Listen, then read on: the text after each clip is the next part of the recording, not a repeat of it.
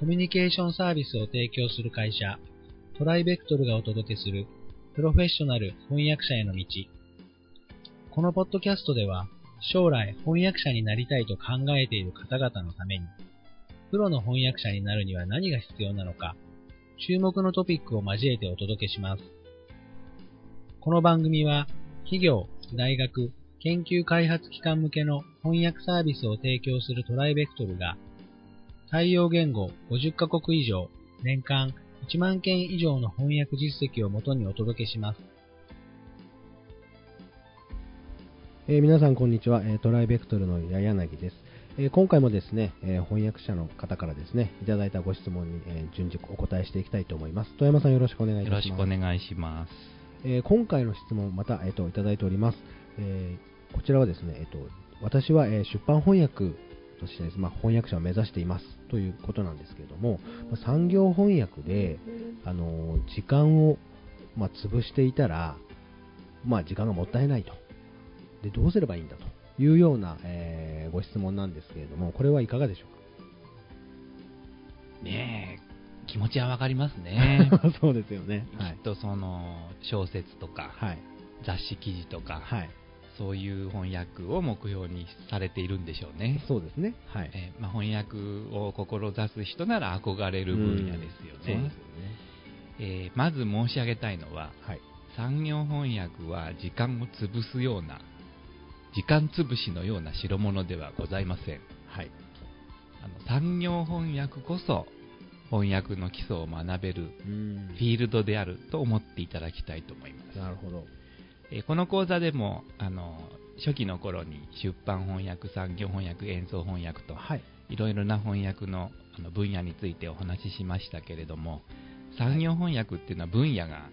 広いですよね。そうですね、かなり、はい。えー学術的なものから企業向けのもの、えー輸出関係のコマーシャルなもの、そうですね、えー広告業界に関連したこあのキャッチコピーとか宣伝用の文書とか、はい、非常にこう広いわけです。そうですね、でどこが違うかっていうとあの出版翻訳が例えば本1冊2冊を12年かけて訳すとかというのとは違って、うん。もう年がら年中中小の仕事をはい、こなしていくのがまあ産業翻訳なので、はい、えー本当の翻訳者は家で木の机に座って、えーはいこうゆったりと本を訳すのが翻訳者の完成形だと思っている方には申し訳ないんですけれどもなるほあの産業翻訳こそ翻訳の醍醐味が埋まっている分野であると私は思います、ど、うん、例えばそれでどういうところですか、えーまず幅広い知識があの急遽求められる場面が非常に多いということですね、そうですね、例えば IT をメインで翻訳している翻訳者さんにもはい、突如こうコマーシャル系の案件が舞い込むことがあります。うん、で急遽その依頼主の会社の、えー指向性とかはい、あ得意分野とかはい、産業機器とか事業内容を翻訳しなければならないということが生じます。はい、と当然、まあ、急いでその会社について勉強しその業界について勉強し、その業界特有の用語を急遽リサーチしてもちろん素養があることが前提ですけど、はい。まあ、急遽勉強して仕上げていくわけですよね。うん、うん、でそういう知識の積み重ねがもし出版翻訳を目指しているのであればはい、絶対に役に立つわけです、うん、うん、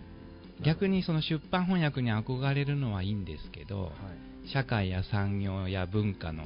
あの広い知識がないまま出版翻訳に挑んだところで、うん、何何が何だかわからないうちに何が何だかわからない事柄を訳すっていうことになってしまうわけです、そうするとリアリティのない翻訳しか出てこないわけです。なるほどね、だから産業翻訳でいろいろな分野の翻訳のあの内容や知識に触れるっていうことがまずとても役に立ちます。はい、うん、でもう一つは、はい。あの産業翻訳っていうのは無味乾燥な翻訳っていうことではないんです。そういうイメージが強いですけどね、違うんですね、はい。ここを早く理解していただきたいんですけれど、えー基本的には